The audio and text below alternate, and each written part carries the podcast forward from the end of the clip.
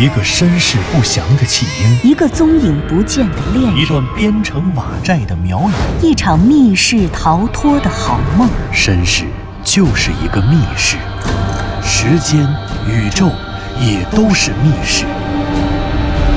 既然逃出去了，就别再回来，再回来。请听长篇小说《望山没有南风巷》。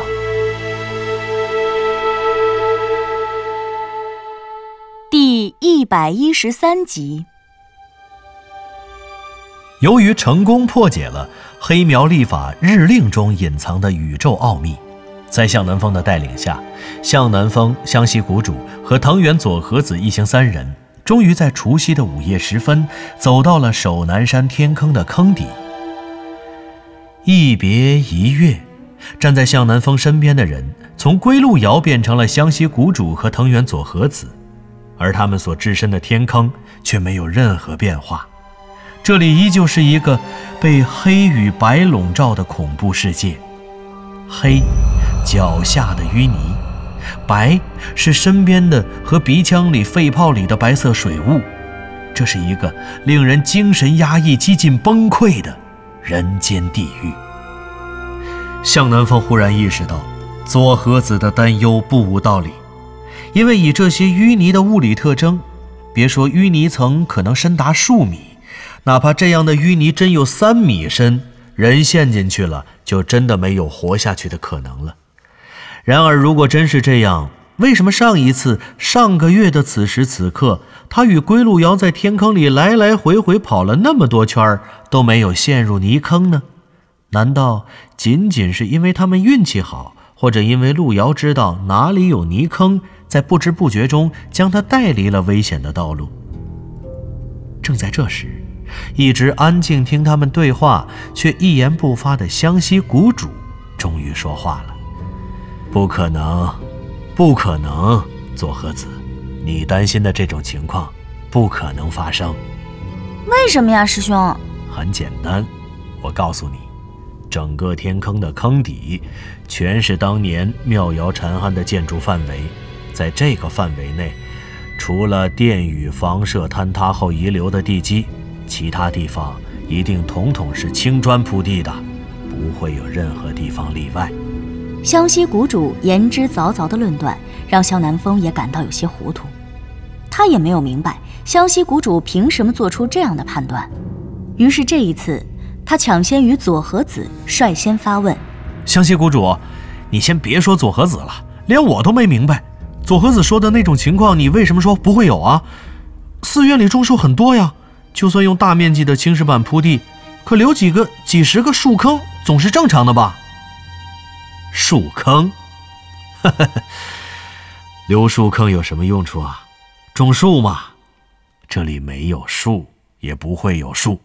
无论在妙瑶禅庵的时代、南山馆的时候，哪怕是未来有一天，这里的潭水再一次彻底消失的时代。这里也顶多是青砖缝里长出几根野草，你们看看头顶上的天坑，你们看得见吗？湘西谷主说到这里，向南风和左和子都不约而同地抬起头朝天上望去。然而，茫茫的白雾早已将夜空封尽，这里与外面、与整个守南山都恍若是两个世界，地上与地下，地狱。与人间，就在向南风与佐和子头上的头灯交错的晃动，他们头灯里射出的光线被头顶上方不远处的浓雾一口口蚕食的时候，湘西谷主继续说道：“看看吧，这个天坑，我们不说现在的水雾，就算是当年这里没有水，也没有雾的时候，妙瑶禅庵建立的那个年代，这个天坑的落差太大了。”再加之环抱在这天坑周围的几架大山，我想，无论是一天中的什么时候，也无论是一年中的哪个月份，这天坑的坑底也不会有阳光能够直射到下面。没有阳光的直射，什么树、什么植物能够生长？哼，倘若真有这样的树，那可真称得上是神树了，因为起码。它得长得比这天坑的深度还要高。可问题是，就算是有这样的树，比如什么澳洲的杏仁桉树，还有美国的红杉树、非洲的猴面包树什么的，就算是把这些世界上最高的能长一百多米高的树移植到这里，他们也早在长高之前就枯死了吧？哦，有道理。左和子听完了湘西谷主的话。一边点头说着表示认可，一边又看了看向南风，后者也同样默默的点头。显然，湘西谷主的推断非常有道理，他正好解释了向南风心中的困惑。这才是为什么自己在一个月前和归路遥在天坑里来回来去的绕圈，乱走乱撞，却一直安然无恙，没有掉进淤泥的陷坑当中的原因。向南风的心中感到无比的庆幸，他庆幸当自己的双脚踏上坑底，透过淤泥踩在妙瑶禅庵的青石板上后，再也不必担心可能因为一脚蹬空而命丧黄泉了。不过，湘西谷主刚刚一连提到了三种树，世界上最高的原产于澳大利亚的澳洲杏仁桉树，据说这种树轻而易举就能长超过一百米高。而全世界最高的澳洲杏仁桉树则高达一百五十六米，相当于一栋五六十层的摩天大楼。还有古老的美国红杉，又叫加利福尼亚红杉，这种树可谓植物中的活化石。它早在一亿九千万年前的侏罗纪时，在恐龙时代里便已经诞生，而且它不仅能长到一百米高，同时它的寿命还可以达到惊人的两千五百岁。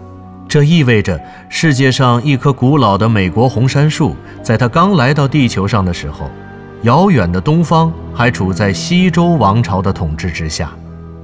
再有，便是名气最大的猴面包树了。这种树正是法国作家圣埃克叙佩里在名著《小王子》里提到的那种树。他说，猴面包树长得很快，动手稍稍一慢，就甭想再除掉它了。它会占满整个星球，根枝钻来钻去，四处蔓延。要是这颗星球太小，而猴面包树又太多，它们就会把星球撑裂。在小王子诞生以来的数十年中，猴面包树、羊、猩猩、狐狸与蛇这些经典的文学隐喻，一直为文学评论家与普通读者所津津乐道。然而，湘西谷主随口说到的这些树名。却令向南风瞬间思绪万千。他想到的不是这些树，他只是忽然之间想到了几天前他们在雍家坟地下驼宫时遇到的那个奇怪的植物，那棵奇怪的巨树。此时此刻，他又一次想起了那个人，因为他笃定那个人欺骗了他，所以他一直也没有相信过他说的任何一句话。是的，几天之前。那个人曾经告诉过自己，雍家坟里的那个巨树名叫扶桑。扶桑已在渺茫中，家在扶桑东更东。此去与师谁共道？一船明月，一帆风。令人毛骨悚然的天坑坑底，在淤泥当中。随处可见密密麻麻的奇怪植物，显而易见，这些植物都是在天坑里生长在水潭潭底的盐水藻类。向南风他们三个人对于水生植物都不太了解，所以他们只能用肉眼去认识这些奇怪的植物。就像左和子刚刚提到的死海泥一样，这里的黑色淤泥显然也拥有格外丰富的矿物质。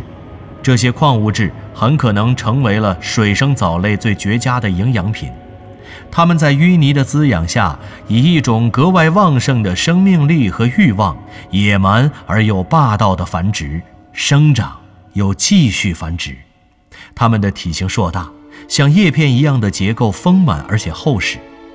这些藻类有点像海里的海带，被泡发了的海带，只是它们的厚度。要比所有的海带更厚，而且它们的颜色绝不是海带一样的墨绿色。无可厚非，它们的体内一定也含有叶绿素，只是这些叶绿素的堆积恐怕过于严重了。从视觉上，你几乎很难将它们视作绿色的藻类，因为无论怎么看，它们看起来都像脚下滋养它们的淤泥一样黢黑，而且滑腻。向南风注意到，黑色淤泥里的水草或水藻，除了这种条状生长的，还有另外一种像木耳一样片状生长的。不，那不是木耳，不是一朵一朵的花，它更像是水里的浮萍，甚至像是海水中、河水里大片的水华赤潮。它像一个吸盘一样，牢牢地吸附在淤泥的表面。它们硕大而肥厚的叶片充满了黏腻的油脂，踩上去软的像劲道的面条。你甚至能够感受到它肥厚的叶片内部在人重力的作用下筛管破碎的声音，像是沉闷的一声怪笑。紧接着是汁水四溅，那些汁水粘得像行驶了三万公里的发动机中的机油一样，又黑又肮脏。与这些恶心的坑底植物相比，这些植物的叶片上总会挂满纯洁的露珠。这些露珠正是空气里那些无边无际的白雾在植物叶片上冷凝后伟大的结晶。出淤泥而不染，濯清涟而不妖。这世界上最清明澄澈、最玲珑剔透的事物，除了少女心，便只剩了牙尖露。在这个肮脏黑暗的世界中，这些坑底植物叶片上的露珠，在头灯的照耀下，纷纷反射出耀眼的亮光。它们将惨白的灯光劈成了五彩缤纷的美妙光影，仿佛是要让地狱中也闪耀出天堂的光辉。是的，铺天盖地的奇异大叶植物。还有头顶上方仿佛不到一米远的触手可及的白色浓雾，成为了仅有的他们能够通过双眼认知的整个世界。而当他们三个人从那些植物当中穿过的时候，那些迷人的、恍若来自天堂的露水也会打湿他们的面颊和衣服。这让向南风在这个不可思议的地下空间中产生了一种特殊的存在感。显然。这些看起来好看的露水，原来只是一场海市蜃楼般骗人的幻梦。当你从它们中间走过的时候，它们能带给你的只有潮湿和阴冷。它们会迅速地吸附在你身体上的任何一个部位上，浸透在衣服中，浸透在肌肤里，一点一滴的消耗，带走你体内最宝贵的能量，然后把刺骨的寒冷和软骨的潮湿燥热。泡进你的每一根骨头里，每一毫克的骨髓里，在不知不觉当中，从天坑绝壁的陡坡上顺利下到坑底时的兴奋早已经荡然无存了。他们回不去了，他们不可能再找到刚才下来时的那个陡坡，而且即便找到了，也无法顺着陡坡再平安地爬回到地面上了。此时此刻，所有人都知道。未来的路只剩下了两条：找到妙瑶塔地宫，穿过双生门，或者在几十分钟或一两个小时过后，被冰冷刺骨的大洪水淹没，然后变成三具浮尸，或者永远沉尸潭底。渐渐的，所有的激动又都被恐惧夺走了。三个人的心再一次重新抽紧，再一次被拉成了一根发丝般粗细的丝，恍若一阵风、一滴水、一束光照，都能让精神的堡垒轰然崩塌。然而，在那个瞬间里，在这个天坑中，哪里有风，哪里有水，哪里还会有一束光亮？有的，只是左和子一声颤抖的沉吟。南南山馆，这一瞬间，向南风和湘西谷主顺着左和子头灯的方向看了过去。与此同时，随着他们扭头的角度变化，向南风和湘西谷主的头灯也不约而同的对着同一个方向照射了过去。南山馆，南山馆，真的是他，真的是他！眼前的混沌一片的世界，因为远方这个巨大参照物的出现，变得豁然开朗。一座漆黑如夜的欧式古堡，如同幽灵般耸立在齐眉高的大片大片的水生植物中央，在时薄时厚的浓雾里若隐若现。没有人知道，这些本应靠着水的浮力才能竖直生长的水生植物，为什么在大水退却之后，依然还能坚挺在原来的位置上。正如天坑水潭里的这栋水下建筑。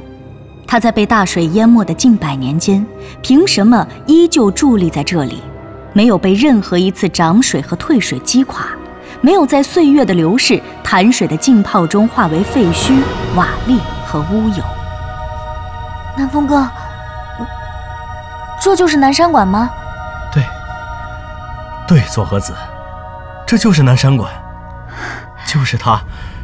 这就是我和路遥一个月前走进去的那栋天坑古堡，妙瑶塔地宫。妙瑶塔地宫就在这下面。太棒了，太棒了，南风哥，师兄，我们终于找到南山馆了。是啊，真的找到了，真的又回来了。向南风的心中无限感慨激动，所有复杂的情绪迅速地交织在了一起。他恨不得立刻冲进南山馆，仿佛路遥就站在那栋高大门板的背后，只要他走过去，便能一把拉起路遥的手腕。这个时候，湘西谷主忽然想起了什么，他想到了时间。喂，几点了？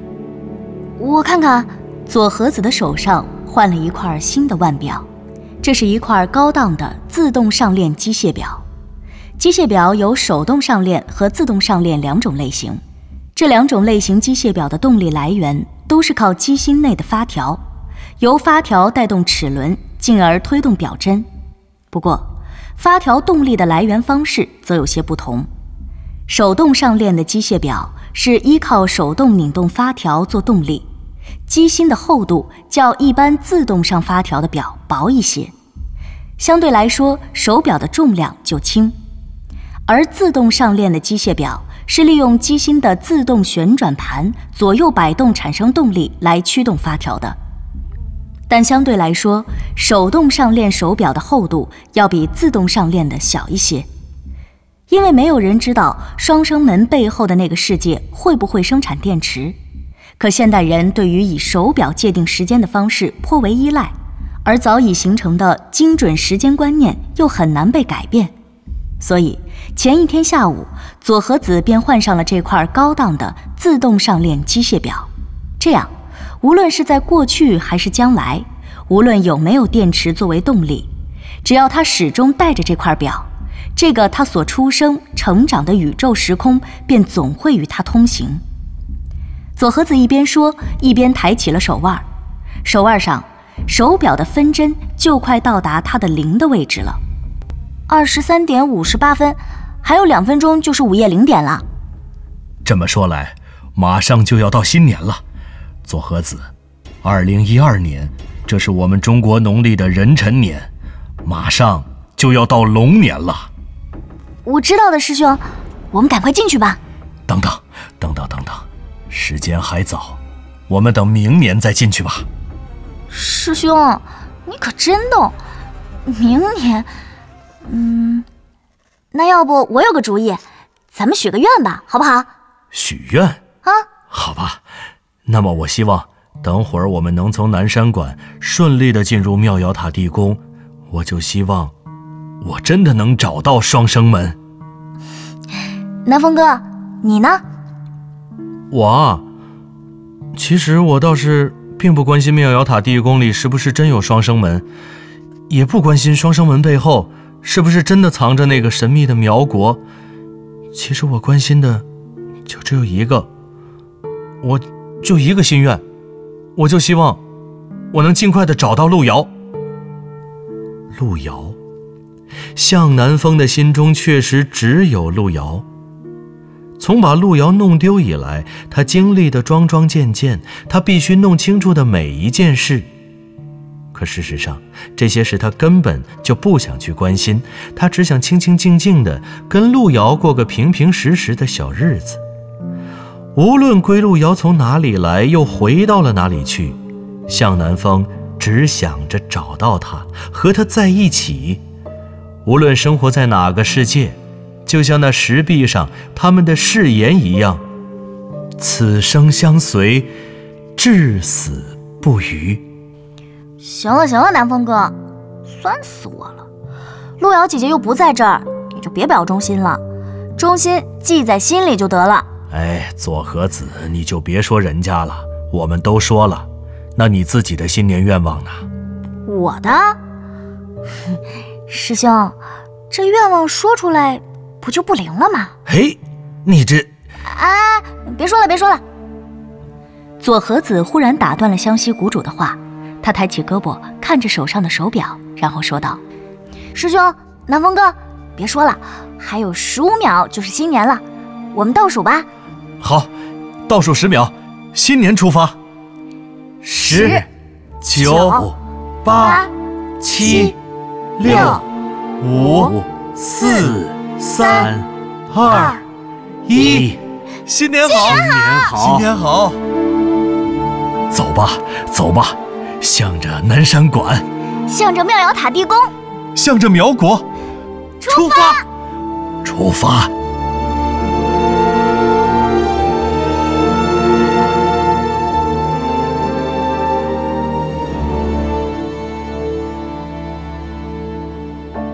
您刚刚听到的是长篇小说《望山没有南方向》，作者刘迪川，演播杨静、田龙，配乐合成杨琛，制作人李晓东，监制全胜。